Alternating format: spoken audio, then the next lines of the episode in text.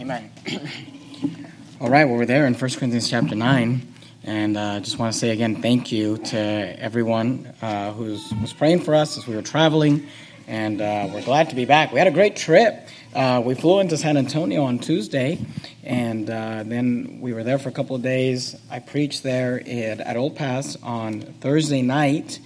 And on Thursday night, or on, on Thursday, we started noticing that at every gas station there was about 30, 40 cars. And we're like, what's going on? And they actually, I don't know if you followed the news, but they ran out of gas in Texas uh, because of the hurricane and all of that. And uh, we had a problem because I was preaching at Old Paths in San Antonio on Thursday, and then I was supposed to preach at uh, Steadfast in Fort Worth on Friday, which is about four hours away, and we need to just make sure we had enough gas to get there. And uh, so, about one in the morning, we were at a gas station, and it took about an hour, but we finally got in there and, and got some gas, and the Lord took care of us in that way, and uh, had a great meeting. And uh, so, I appreciate your prayers. So, we were there was a little bit of a scare there with the gas situation, and I don't know if we're to have to end up living in Texas or something, but uh, it was good. We had we had a good time at, at the Steadfast uh, meeting. There was about 140 people there for the marathon, and there's people there from Canada and from Pennsylvania, from New Jersey, all over Texas. They had a great turnout. So we appreciate your prayers in regards to uh, all of that.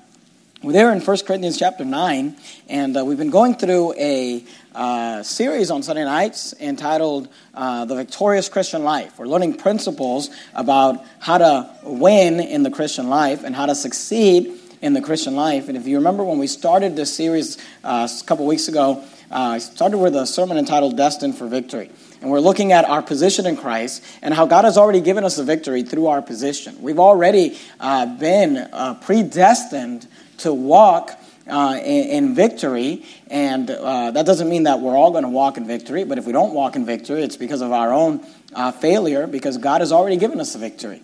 And we talked about that. Last week, we looked at this idea of defining victory. What does it mean uh, to, to, to win at life? And we looked at the words of the Apostle Paul. Tonight, of course, we'll be looking at some of the words of the Apostle Paul as well, but where he talked about being ready to be offered, to depart, and how he was ready for that and how we can get ready for that day of judgment as well. Tonight, I want to uh, speak to you just for a few moments on the subject of discipline for victory and where the goal or where the idea of, of discipline comes in in the victorious Christian life. We're going to be here in verse, 1 Corinthians 9. Uh, that's our passage for tonight. But I'd like you to just real quickly uh, go with me to the book of Luke, Luke chapter number 14, and look at verse number 25. Luke chapter number 14 and verse number 25. Luke chapter 14 and verse 25. I'd like you to notice what the Bible says here. These are well known verses, you've seen them before, but let's look at them again together. Luke chapter 14 and verse 25. The Bible says, And there went great multitudes with him, and he turned and said unto them, Notice what Jesus says, If any man come unto me, and hate not his father and mother and wife and children and brethren and sisters, yea, and his own life also. We've dealt with that not too long ago, so I'm not going to comment on those, those phrases.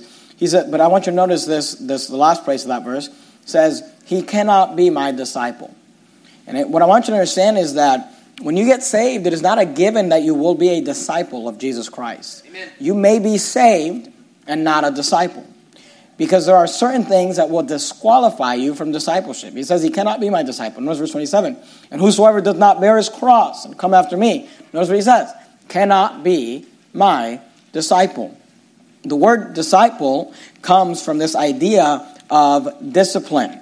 The dictionary defines discipline as behavior that is maintained by training and control. And if you and I are going to be disciples of the Lord Jesus Christ, we're going to have to learn to live a disciplined life. And that's what the Apostle Paul is talking about here in this passage in 1 Corinthians 9. Look down at verse number 24. That's where we'll begin for tonight. 1 Corinthians 9 and verse 24. And I can write down several statements, of course. I always try to give you some notes. And hopefully you take down some notes and you don't just throw them away on the way out. Hopefully you're saving them somewhere, put them in your Bible, put them in a folder, review them later. You can use them to confirm and uh, exhort to continue your converts in the faith, right? 1 Corinthians 9 24, I want you to notice, I'd like you to write down this statement if you're taking notes tonight, if you don't have a baby on your lap or something like that. As we talk about this idea of discipline, I'd like you to notice, first of all, the prize of discipline. The prize of discipline. Notice what Paul says about discipline in verse 24. He says, Know ye not? And Paul, Paul is a lot like Brother Stuckey. You know, he, he, uses a lot of sports analogies. You ever notice Brother Stuckey uses a lot of sports analogies? He's a real sportsy guy. That's how the Apostle Paul was. He says, Know ye not that they which run in a race run all, but one receiveth the prize. He says, So run that ye may obtain. He uses this analogy of a race. Later on here, he's going to use another analogy of, of, of, like boxing and fighting. And he says, Know ye not that they which run in a race run all? He said, he said when people run in a race, they're all running. He said, they're, they're all involved, but one receiveth the prize. And then he says this, So run that ye may obtain. Here's what he's telling you. He's saying, if you're going to run in the race of the Christian life, he said, don't run just to run. He says, run to win. He says, run that ye may obtain. Notice verse 25, and every man that striveth for the mastery. The word striveth there, he's referring to, to, to striving or to. Um, uh, you know, uh, exhorting. He says, Every man that striveth for the mastery is temperate in all things. Now, they do it to obtain, notice the prize. He says, They do it to obtain a corruptible crown, but we an incorruptible. He says, They do it to obtain a corruptible crown, but we an incorruptible. And here's what he's saying. Athletes get up early, athletes work hard, athletes if you, if you started studying the lives of, and I'm not endorsing any of these people, but if you started studying the lives of people like Kobe Bryant, like Michael Jordan, like, uh, you know, all of these famous, uh, uh, you know, football players and basketball players and golfers or whatever, you know what you're going to notice is that they live very disciplined lives. And they do that because they have a goal in mind. There is a prize. There is a World Cup, or there is a World Series, or there is a Super Bowl, or there is something that they are attempting to win, something they're trying to get at. And the Apostle Paul here is telling the church at Corinth, they're saying, You ought to live a disciplined life in the same way that athletes do because you have a prize. He says, he says, if you're going to run, run that ye may obtain. And then he says, they do it to receive a corruptible incredible crowd. And, he, and here he's referring to the Olympic athletes of the Greeks back at the time when Paul was living and how they would receive a crown when they would win a race or how they would receive a crown when they would win an event. And he says, but their crown is going to fade away. Their crown is a corruptible. He says, we run that we may receive a, an incorruptible crown. Keep your place there in 1 Corinthians 9. That's our text for tonight. Go to 1 Corinthians chapter number 3. Let me show you a couple of things I want you to understand. You say, "What's the prize of discipline? Why, why be motivated for uh, to live a disciplined life? What, what is the prize that we're going to receive?" Well, I want you to notice there's a couple of prizes that I want to highlight for you. One of the prizes is a physical reward itself. 1 Corinthians chapter three. We saw these verses not too long ago. If you remember, 1 Corinthians three is dealing with the judgment seat of Christ. This is where believers there are two judgments that are mentioned in Scripture one for believers, one for unbelievers. Believers will not stand at what Revelation calls the great white throne. That's where people are judged and they will be cast into hell. You and I will never stand at that judgment, but we will stand at the judgment seat of Christ. And this is where we will be rewarded for the works that we have done in our lives. 1 Corinthians 3, notice verse number 6. Notice what the Apostle Paul says. 1 Corinthians 3 and verse 6. He says, I have planted, Apollos watered, but God gave the increase. So then neither he that planted anything, uh, plant, he that planted anything, neither he that watereth, but God that giveth the increase. Now, he that planteth and he that watereth are one. And every man, notice what it says, shall receive his own reward according to his own labor. Look down at verse number 12, same chapter. Just skip down for sake of, of time. Notice verse 12. Now, if any man build upon this foundation, now he's, he's kind of uh, changing, he, he, he's talking about the, the things that we build in life. And he says, Now, if any man build upon this foundation, and he uses illustration gold, silver, precious stone. And then he says this wood, hay, stubble. He says, every man's work. Listen to me. If you are saved tonight, you will stand at the judgment seat of Christ. You will have to go through this judgment. And He's not going to bring up your sins and He's not going to bring up your past, but He is going to bring up your works. Notice verse 13. Every man's work shall be made manifest. The word manifest means it'll be obvious. We will see it we will be able to see it. He says, Every man's work shall be made manifest, for the day shall declare it, the day of judgment, the judgment seat of Christ, because it shall be revealed, notice, by fire.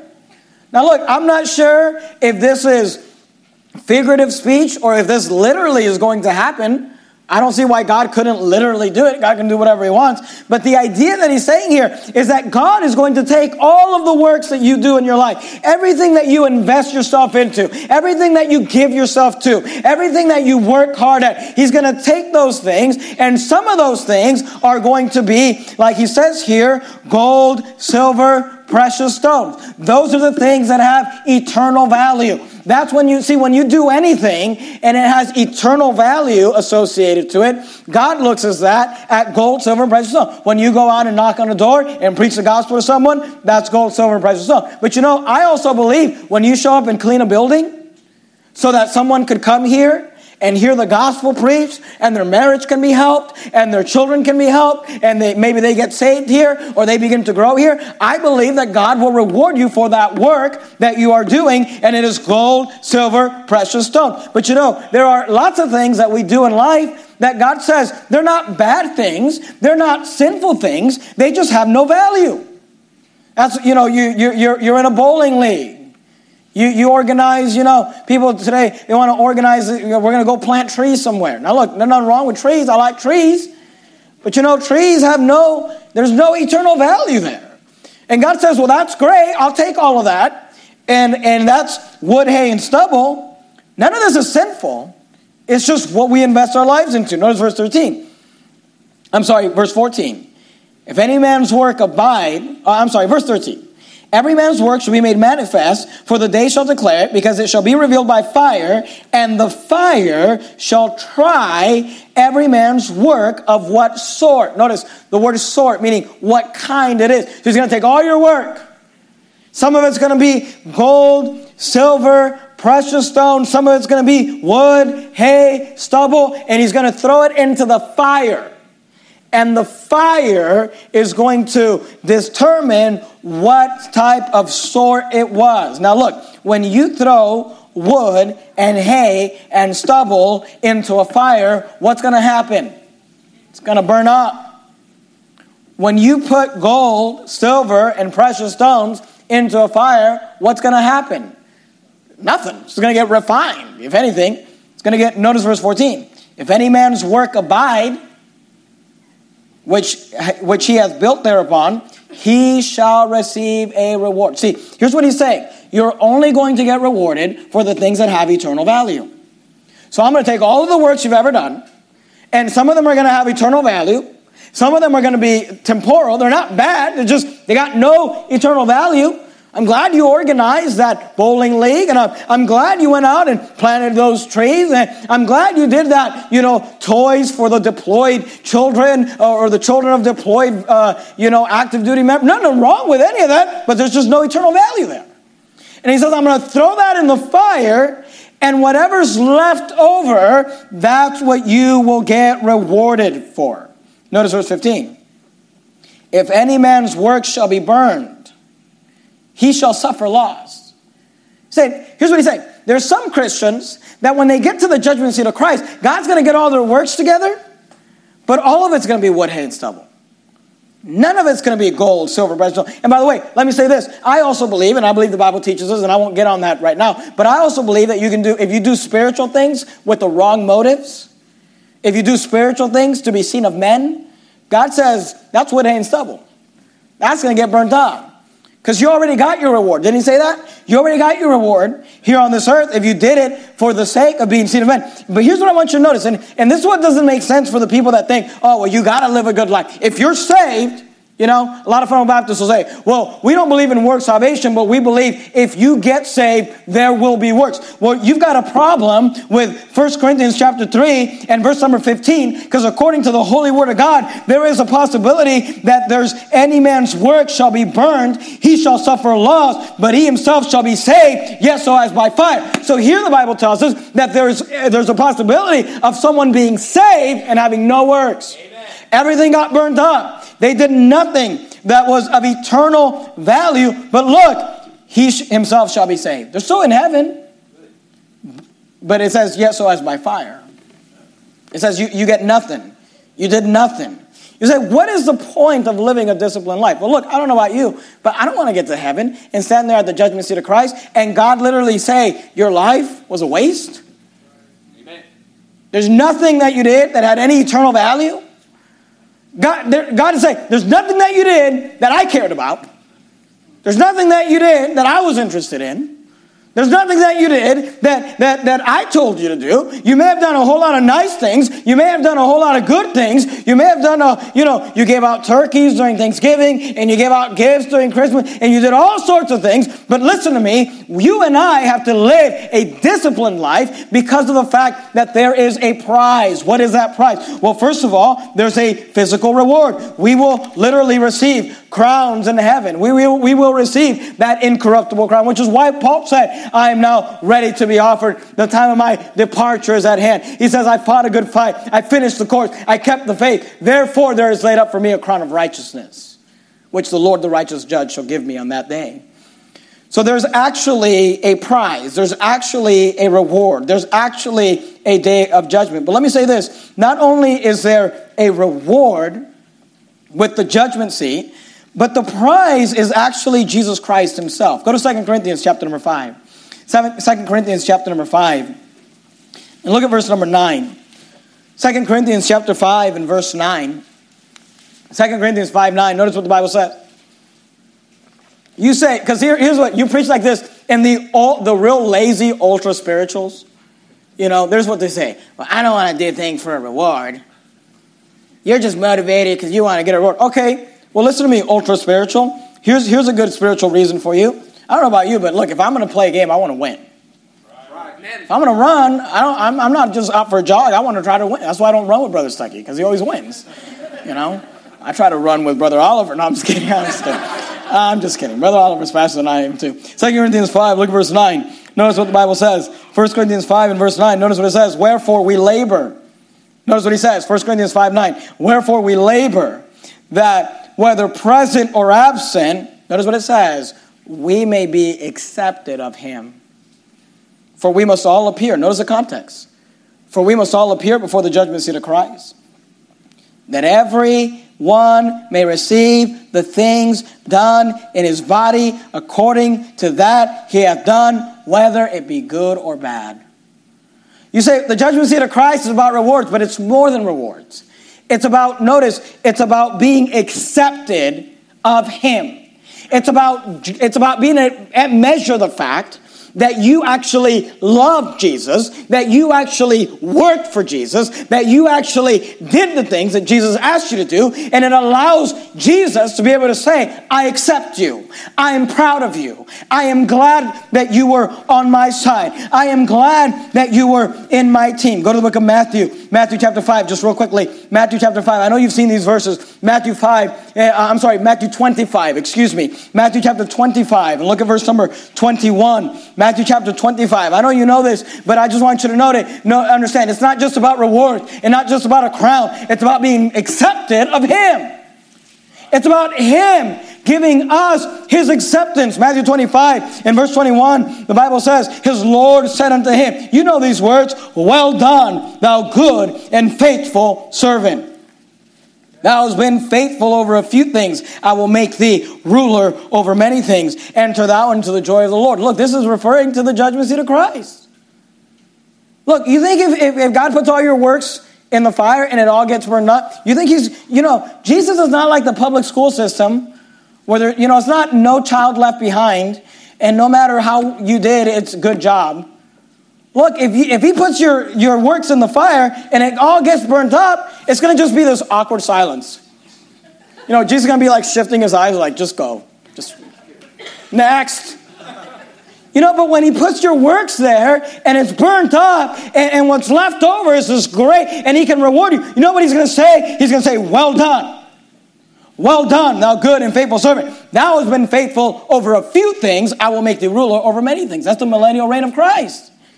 We're going to rule and reign with Christ, and it is dependent, it is based on how well you do at the judgment seat of Christ. Here's what I'm trying to help you. You say, why, why live a disciplined life? Here's why you should live a disciplined life because there's a prize at the end of the race. Because there's judgment. Notice verse 23 His Lord said unto him, Well done, good and faithful servant. Thou hast been faithful over a few things, I will make thee ruler over many things. Enter thou into the joy of the Lord. Go to, go to Revelation. Revelation chapter number 22. Revelation, just real quickly. Revelation, last book in the Bible, should be fairly easy to find. Revelation chapter 22, look at verse number 12. Revelation 22 and verse 12. Notice what Jesus said. This is the Lord Jesus Christ speaking. Revelation 22, 12. See, Jesus, care, you say, I don't care about rewards, but you know who does care about the rewards? Jesus does. Because notice what he says. Revelation 22, 12. And behold, I come quickly, and my reward is with me. And behold, I come quickly, and my reward is with me, to give every man according as his, notice, work shall be. Do you see how consistent the Bible is? You say, why work? Why be disciplined? Why, why, why give ourselves to, to, to the ministry? Go back to 1 Corinthians 9. You say, why do that? Well, first of all, because there's a prize. You say, what's the prize? The prize is a reward. It's the actual rewards that we will receive in heaven. But there's also the reward of Christ himself, being accepted of Christ, having his acceptance on our life, where he would say, well done. Well done. There's a prize. That's why the Apostle Paul said, he said, brethren, I count not myself to have apprehended.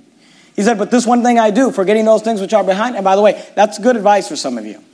Some of you just constantly just beating yourself up about the past, and I did this, and I did that. You know what, Paul? Paul persecuted the church of God. The Bible says he, ha- he havoc the church of God. But you know what he said? He said, forgetting those things which are behind and reaching forth to, the, to those things which are before. He said, I press toward the mark. Why? For the prize of the high calling of God in Christ Jesus. See, he understood the idea that the Christian life is a race and there is a prize to be obtained. You say, why, why live a disciplined life? Well, because of the prize of discipline. But secondly, tonight, go back to 1 Corinthians 9. Not only is there the prize of discipline, but I'd like you to notice what Paul teaches in this passage. There's a prize of discipline, and then there's a practice of discipline. What does discipline look like? Notice 1 Corinthians 9, look at verse 25. 1 Corinthians 9 and verse 25. Notice what the Bible says. 1 Corinthians 9 25. Every man that striveth for the mastery, for the mastery, is temperate. See that word temperate? Every man that striveth for the mastery is temperate. Next week, we're going to be talking about denying self and being filled with the Holy Spirit. One of the fruits of the Spirit, the Bible says, the Bible says, but the fruit of the Spirit is love, joy, peace, long suffering, gentleness, goodness, faith, meekness, temperance. Against such there is no law. When you are living in your life, walking in the Holy Spirit, being filled with the Spirit, denying self, and that's what we'll talk about next week denying self for victory. But when you're living that life, you will learn to walk in this idea of being temperate. You say, what, what does the word temperate mean? It simply means this self control. Self control. Notice, notice what he says, 1 Corinthians 9, verse 25. He says, Know ye not that they which run a race run all, but one receive the prize? So run that you may obtain. And every man that striveth for the mastery, every man that's exhorting himself because he wants to win, because he wants to get the mastery, notice, is temperate in all things. See, these Olympic athletes, when they're training to run or swim or whatever it might be, look, they are they exercise a lot of self-control. They've got to get a certain amount of sleep. They got to get up at a certain time. And they got to go to bed at a certain time. And they got to get a certain amount of workout in. And they're, they're not, going to stop and get a Kit Kat. They're not stopping at In-N-Out for a milkshake. You say, why? Because they're temperate in all things. They're self controlled in all things. Why? Because they're striving for the mastery. And look, I, am not preaching about exercise, although that's great. You know, bodily exercise profits little, the Bible says, but you know, it profits something. And I'm not down on that, but I just want you to understand if they will do it, if they will do it for a pigskin, why would you and I not live a disciplined life for the glory of God? For, for, for the for the corrupt the incorruptible crown that he will give. Notice he, says, "No, you're not they which run race run all, but one receive the prize. So run that you may obtain." Verse 25. Every man that striveth for the mastery is temperate, is self-controlled in all things. Now they do it to obtain a corruptible crown, but we an incorruptible. I therefore so run, not as uncertainly. He said, I'm not, I'm not running and I just kind of don't know where I'm going. He said, I got a goal. I press toward the mark.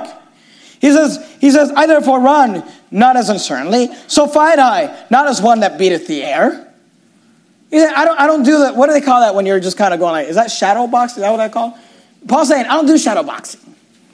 I like Paul. He says, if I'm going to throw a punch, I want to hit somebody. He, he, says, he says, now they do it to obtain a corruptible crown, but we an incorruptible. Uh, I'm sorry, verse 27. Notice what he says. Here's the practice of discipline. But I keep under my body and bring it into subjection.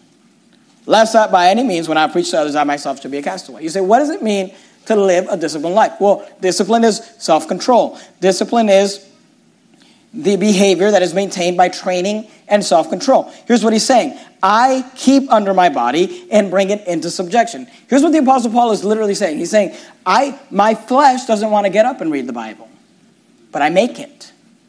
My, my flesh doesn't want to get on my knees and pray to God, but I force it to.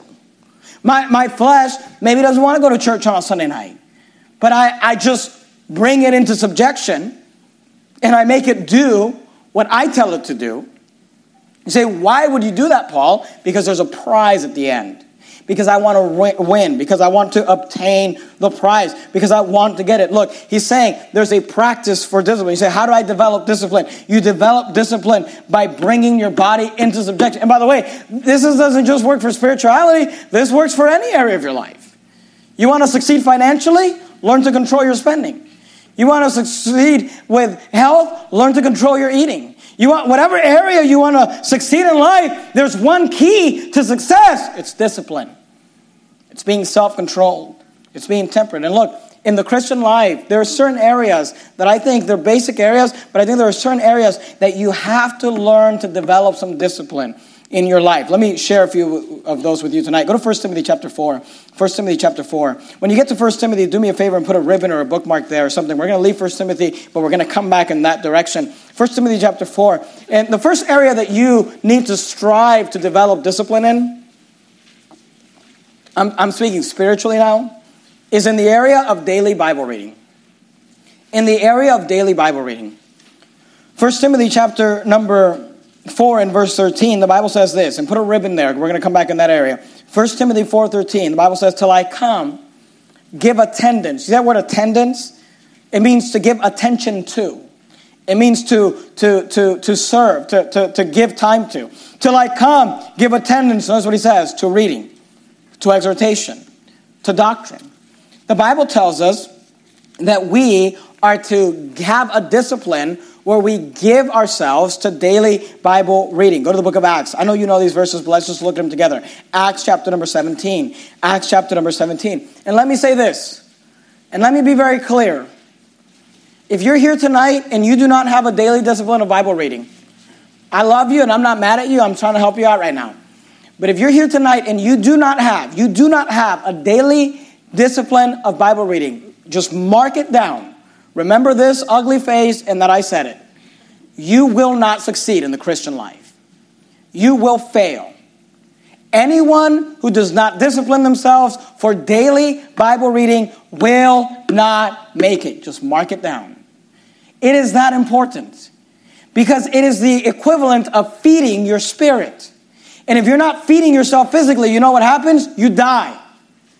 And some of you are on spiritual life support because the only Bible you ever get is on Sunday morning and on Sunday night and on Wednesday night. And when Pastor Jimenez is preaching the Bible to you, you think that's good enough. Try that physically. Try to spend all week long going just three meals. See how well you do. See how healthy you are.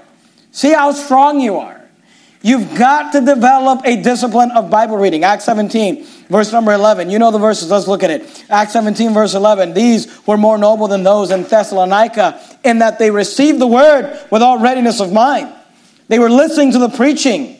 But the Bible says, and search the scriptures daily whether those things were so. Notice these people were searching the scriptures not weekly, not monthly, but daily. And I'm here to tell you if you're going to make it in the Christian life, you at least, at the very least, there are many disciplines that you can develop, like fasting and giving and all sorts of things. But listen to me, you at least have to develop the daily discipline of Bible reading. And I would encourage you to do it first thing in the morning. The first thing that you do when you get up ought to be to spend time in the Word of God. Go, go to uh, go to First Thessalonians if you kept, kept your place. Actually, I'm sorry, not First Thessalonians. Go to Hebrews. Hebrews chapter number ten. Hebrews chapter number ten in, in your in your New Testament. You know, one of the sweetest times that I have in my in, our, in my days, my wife and I every morning we get up before the children get up, which makes it already sweet right there. But we, we get up before the children get up, and, and, and she makes coffee and, you know, whatever we're eating that morning, yogurt or whatever it might be. And we just sit there. We don't, even, we don't even, barely even talk to each other. We just sit there and spend about an hour just reading the Bible.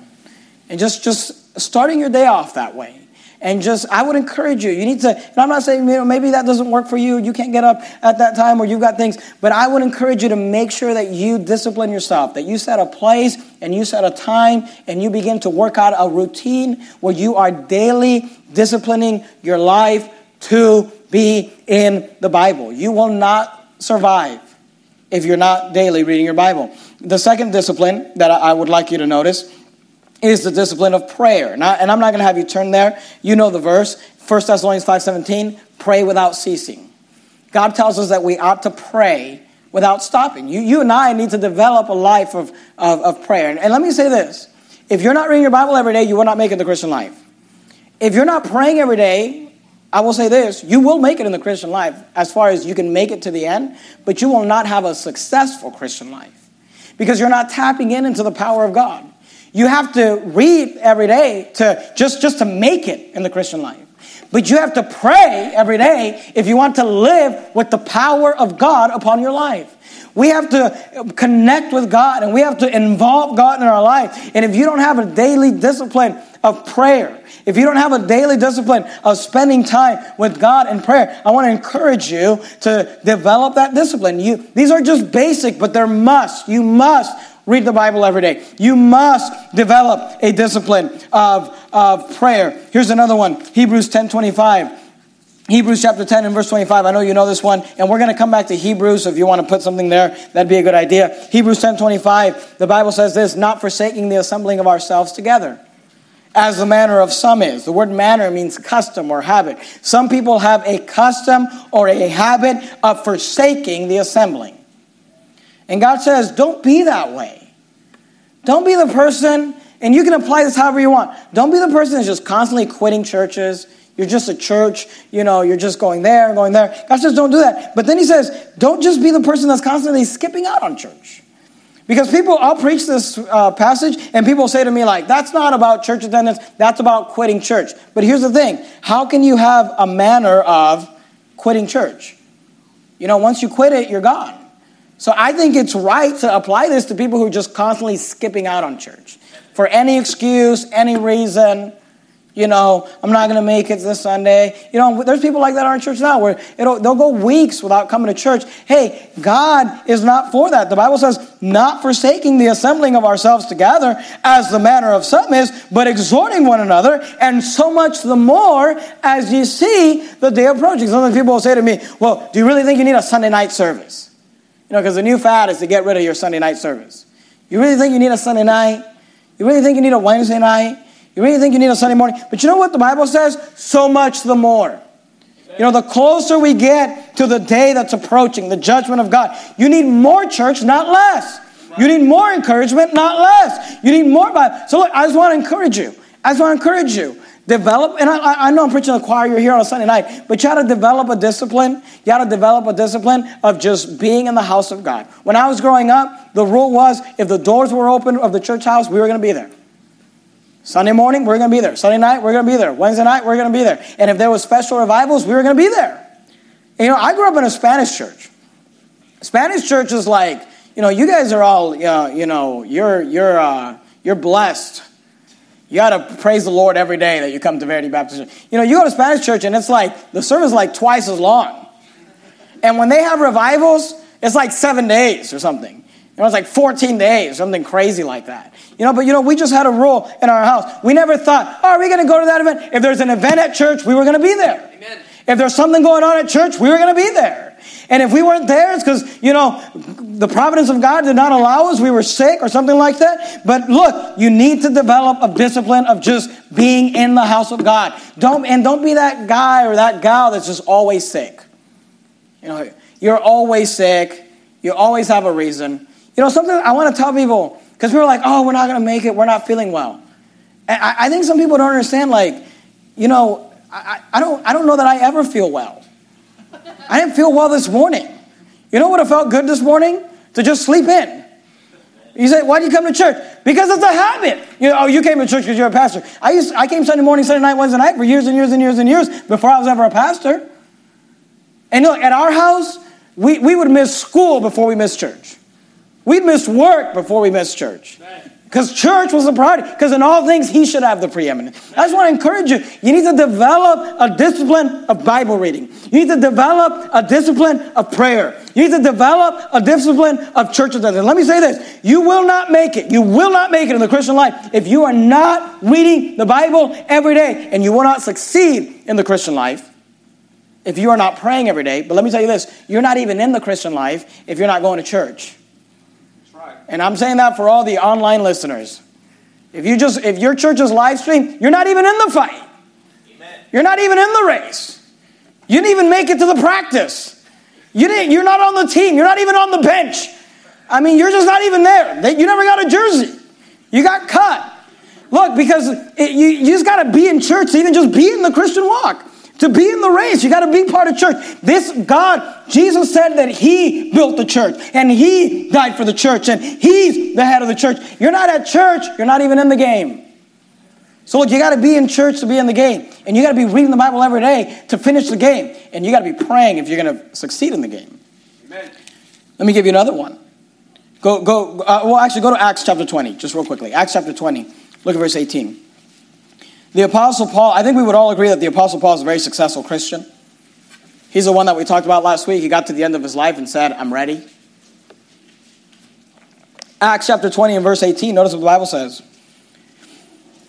And when they were come to him, he said unto them, Acts chapter 20 and verse 18.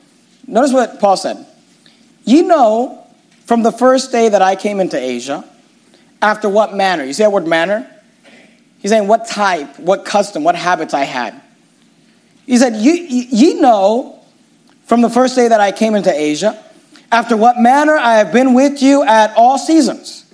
I want you to notice that his emphasis was, I have been with you at all seasons. And by, by the way, that includes football season and baseball season and any other season. We used to have a guy that came to our church, and it was like, he was coming to church Sunday mornings every week, and then it was this, it was this big announcement like, you will not see me for the next three months because football season's starting. So I got to go worship my idol, you know. And it's just like, is your life that pathetic that you just give yourself? I mean, that, listen, that is a corruptible crown. That is wood, hay, and stubble. That, that might not even be wood, hay, and stubble. That might not even make it on the list. All right? But Paul said, Look, you know the manner of, uh, of life that I led. He said, I have been with you at all seasons, serving the Lord with all humility of mind and with many tears and temptations which befell me by the lying of the wait of the Jews. So there's that connection to church. I want to encourage you to have a discipline of faithfulness to the house of God. But let me give you another one. You got to have a discipline of soul winning. Notice verse 20 and how I kept back nothing that was profitable unto you, but I've showed you and have taught you publicly and from house to house.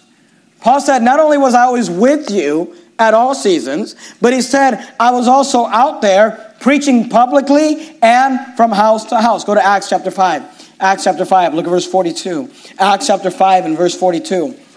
Acts 5:42. Acts 5:42, the Bible says this, and daily and daily in the temple. Acts 5:42. And daily in the temple and in every house they cease not to teach and preach Jesus Christ. want you to notice that word daily. I don't believe the Bible is teaching here that you and I have to necessarily go soul winning daily, although there's nothing wrong with that. But I think as a church, we should attempt to be out soul winning daily. Because he says in daily in temple and in every house, notice they, they cease not to teach and preach Jesus Christ. And you know, and, and by the way, you don't have to do soul winning out of soul winning time. Just sometimes you get those divine appointments where you get the opportunity to preach the gospel to somebody, you should take it. But I want to encourage you, you need to be a soul winner. You need to pick a time. Saturday morning, 10 a.m. That's my soul winning time. Maybe Saturday doesn't work for you. Sunday afternoon at 2 p.m. You know, Thursday at 2, whatever it might be. Maybe those times don't work. Talk to us. We'll try to set up a time that works for your schedule. We'll try to get you a partner. But look, you need to develop a weekly discipline of soul winning. And I believe that weekly is the right number because if you watch the Apostle Paul, you'll notice the Bible says that he went out every Sabbath day. He went out three Sabbath days. He wasn't into once a month soul winning. And I look, I think in your life, you need to have a daily discipline of reading your Bible. You need to have a daily discipline of prayer. You need to have a, a, a discipline of church attendance. You need to have a discipline of soul winning. You need, you say, well, I, sometimes it's hard, and sometimes I don't want to go, and sometimes my flesh, you know, is weak. But look, an athlete doesn't always want to go out and exercise, and doesn't always want to say no to the soda, doesn't always want to do those things, but they make themselves, they control themselves, they bring themselves under subjection because they've got a goal, because they've got a prize. So tonight we saw the prize of discipline, and we saw the practice of discipline that we must live temperate lives, and we must bring our. He says, "But I keep my body; I bring it into subjection." Look, you and I need to learn to tell our bodies what, what we're going to do. Tell our flesh what we're going to do, and not have our flesh tell us what we're going to do. And look, whatever area of life, Tell your flesh what you tell your flesh what you're going to eat. You tell your flesh where you're going to go. You tell your flesh what you're going to look at. Because he says, look, you must practice discipline. So we saw the uh, the prize of discipline. We saw the practice of discipline. Let me, let me give you the last one tonight. Go, go back to 1 Corinthians 9. 1 Corinthians 9. And, and I would say this there's many disciplines, but at the very least, you got to be reading your Bible. At the very least, you got to be praying. At the very least, you got to be going to church. At the very least, you got to be soul winning. You need to be doing those things. 1 Corinthians 9, look at verse 27. We saw the prize of discipline, we saw the practice of discipline. Let me give you the last one tonight. Point number three is the product of discipline. The product of discipline. You say, what is it that we're trying to accomplish? Look at verse 27. But I keep under my body and bring it into subjection, lest that by any means. Notice what he says. So he says, I, I, I keep under my body and bring it into subjection. That's the practice of discipline. Here's the product. Lest that by any means when I, here's what Paul says when I have preached to others, I myself should be a castaway. You, you say, Paul, what is it you're trying to accomplish? Here's what Paul's trying to accomplish I'm trying to not be someone who was in the race and now is a castaway. Who was in the race and now is not in the race. Now is not serving God. Now is not working for God. Go to Galatians chapter 5. If you're there in Corinthians, you got 1st, 2nd Corinthians, Galatians. Galatians chapter number 5. And look, in your life, you need to determine say, why live a disciplined life? So that you're not that guy. So you're not that lady. That you, you were a soul winner, you were faithful, you were in the fight, you were in the race, but you're not anymore. Paul says, I don't want to be a castaway. Paul says, I want to finish. I want to get to, and praise the Lord that Paul did finish. Galatians chapter 5, look at verse 7. Galatians 5 7. Notice what the Bible says. Galatians 5 7. Here, Paul is speaking to the church at Galatia. Notice what he says. Notice the terminology. It's, inter- it's similar to what we've been talking about. He says, Ye did run well. Let it never be said of you, Ye did run well. You used to go soul winning. You used to be faithful. You used to read the Bible. He says, Ye did run well. And then he says this Who did hinder you that ye should not obey the truth? Look, you need to be careful about allowing people to influence you or hinder you so that you're no longer running the race. It's funny to me how people will come to this church not knowing people and then they'll allow people to influence them to go do something else. And it's like, you met them here. And now you're going to go follow them? You know, who did hinder you? You should not obey the truth. You did run well. And look, Paul is saying, I live a disciplined life. I bring my body under subjection. I force myself to do things that I don't want to do. I pray when I don't want to pray. I read when I don't want to read. I memorize when I don't want to memorize. I go soul winning. People say, well, I just don't feel like going soul winning. I think to myself, I never feel like going soul winning. You know when I feel, I'm just confessing your faults one to another. You to know when Pastor Jimenez feels like going soul winning? Right after I get somebody saved. Right after I get somebody saved, I'm like, praise the Lord, let's go soul winning. From the moment my alarm clock goes off until the person gets saved, I'm like, man, I don't want to go soul winning. Because look, I'd much rather be at the donut shop than out soul winning. I'd much rather be in my warm bed than out soul winning. Say, Pastor, you're, you're not spiritual. No, look, I'm just telling you. You say, why? But, but I go soul winning every week. You say, why? Because I keep under my body and I bring it into subjection. Lest that any means, when I preach to others, I myself should be a castaway. I don't ever want, look, you, I don't ever want to read the Bible. I got a whole bookshelf of books I'd like to read. You say, but, but I always make sure I read the Bible. You say, why? Because I don't want to be a castaway? Because when I have preached to others, I don't want to be a castaway? I don't want to quit and, and, and mess up and, and be a failure. I don't want somebody to look at my life and say, You did run well. You did do a good job. Man, when you were out there, you were doing it. Who did hinder you? You should not obey the truth. Paul says, Look, the product is the fact that we end well, that we finish well. Go, go back to Hebrews. Did you keep your place there? Go back to Hebrews chapter 12. Notice how much this comparison of running the race is brought up in Scripture. Hebrews chapter 12. We're almost done. Hebrews chapter 12. Look at verse 1. Hebrews chapter 12 and verse 1. And obviously, you know, people sometimes will leave this church and go to other churches. That doesn't mean that they failed. Our church is not the only right church. Obviously, there's lots of great churches out there that you. So sometimes people leave our church to go to other churches. That doesn't mean they failed. But if you leave this church to go sit at a coffee shop, you failed. If you leave this church to just not go to church, you're a failure. You did run well, but you were hindered. You were in the fight, but now you're a castaway. Hebrews chapter 12, look at verse number 1. Hebrews chapter 12 and verse 1. Notice what says, Wherefore seeing, wherefore seeing, we also are compassed about with so great a cloud of witnesses. You know that there's people in heaven watching you? say, what? Well, that's what, that's what it says. You know that there's people in heaven cheering you on? You can do it. Get in it. Don't quit. Wherefore, seeing we also compass about with so great a cloud of witnesses. They said, be, be, be, because there is such a great cloud of witnesses, and, and by the way, you say that's kind of scary. Let me make it a little more scary for you. The great cloud of witnesses, he went into it in Hebrews chapter number 11. You, you know that great faith chapter? But all the people that did great things of faith? I mean, notice, notice Hebrews 11 and, and look at verse number uh, just, just look at verse number 33. This is the great crowd of witnesses. This is the, the context who through faith subdued kingdoms, wrought righteousness, obtained promises, stopped the mouths of lions, quenched the violence of fire, escaped the edge of the sword, out of weakness were made strong, waxed valiant in fight, turned to flight the armies of the aliens. Women received their dead raised to life again, and others were tortured, not accepting deliverance that they might obtain a better resurrection, and others had trial of cruel mockings and scourgings, yea, uh, moreover of bonds and imprisonments. They were stoned, they were sawn asunder were tempted, were slain with the sword. They wandered about in sheepskins and goatskins, being destitute, afflicted, tormented, of whom the world was not worthy. They wandered in deserts and in mountains and in dens and in caves of the earth. And these all, having obtained a good report through faith, received not the promise. God having provided some better thing for us, that they without us should not be made, part, uh, made perfect. Here's the context, chapter 12, verse 1. Wherefore, seeing we also are compassed about with so great a cloud of witnesses. Do you understand that there's people in heaven that were sawed asunder and they're down watching you? Watching me?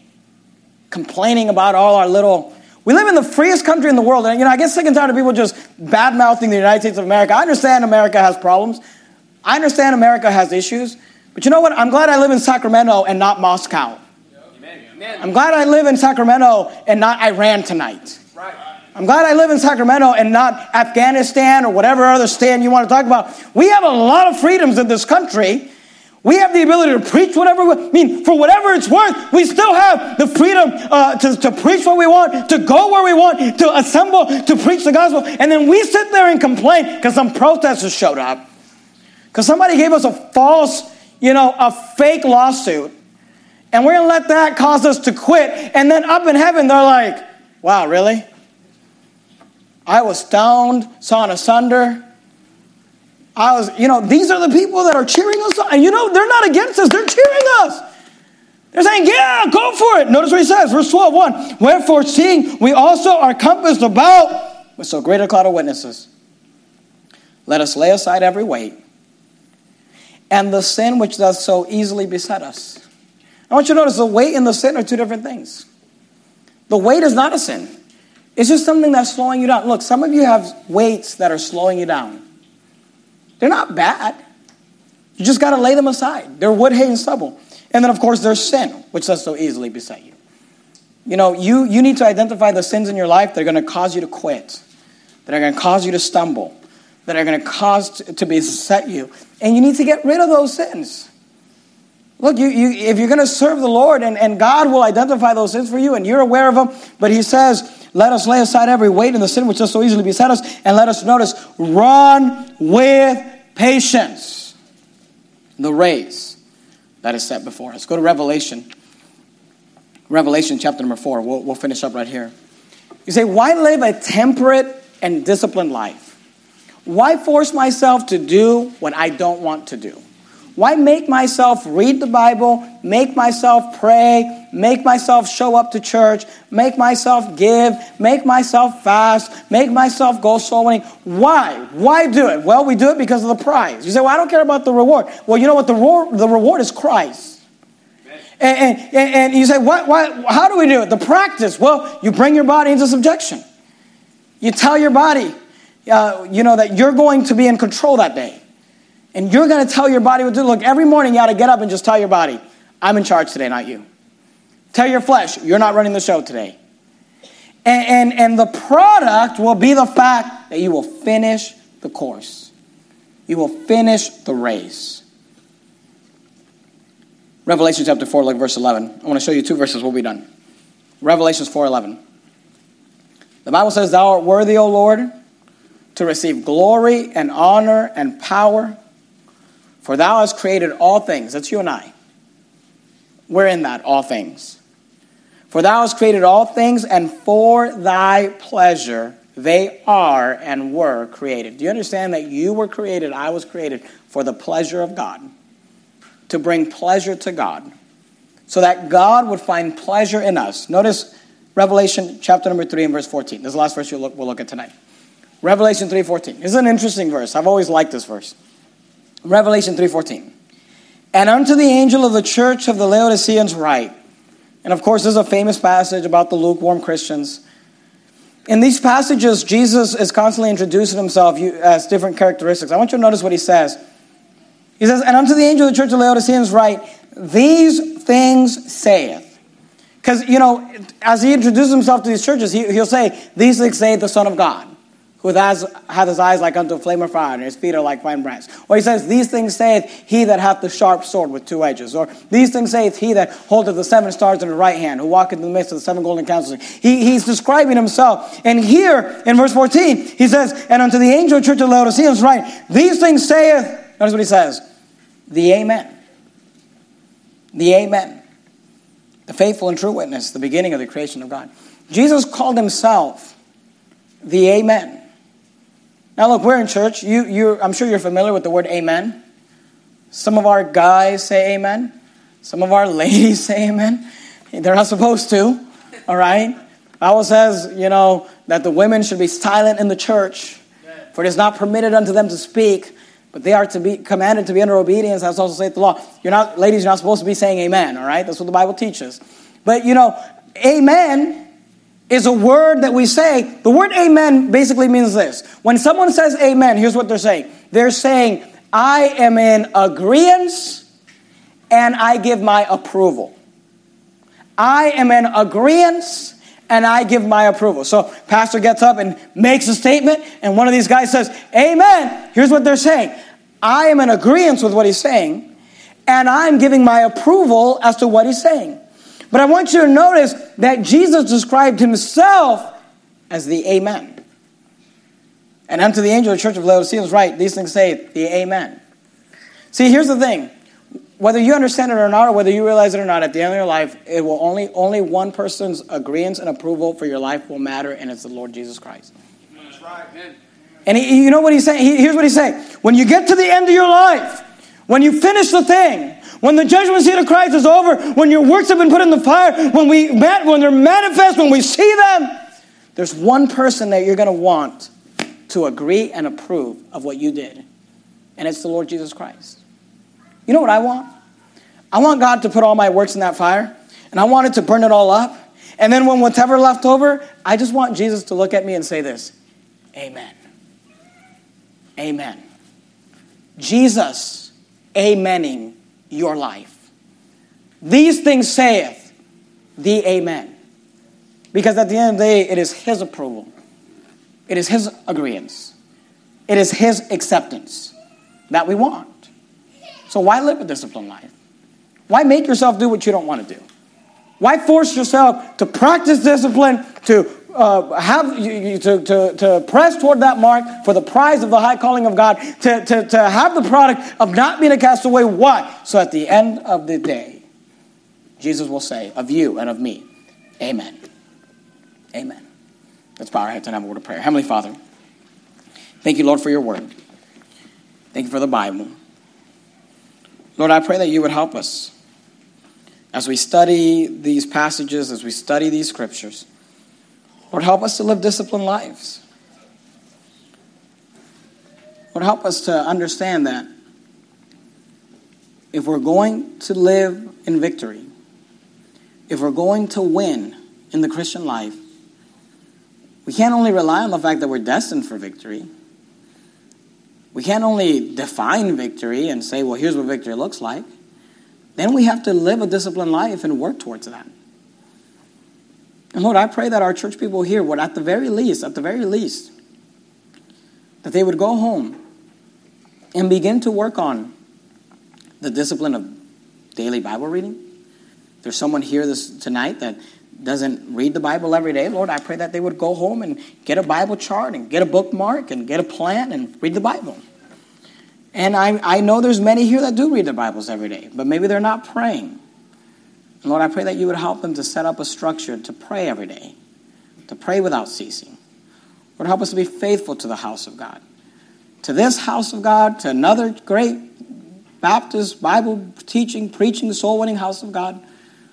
Lord, I, I pray that you would help us to be faithful in soul winning, to be out there faithfully, reaching people with the gospel of Christ. Help us to force ourselves. Help us to lay aside the weight and the sin which doth so easily beset us. And Lord, I pray that the group that's here tonight, that we would all be able to get to the end of our lives and just have Jesus say about our lives, Amen. Amen. And Lord, we love you. Pray you to help us to live discipline. Pray you to help us to walk in victory. In the name of Christ we pray. Amen.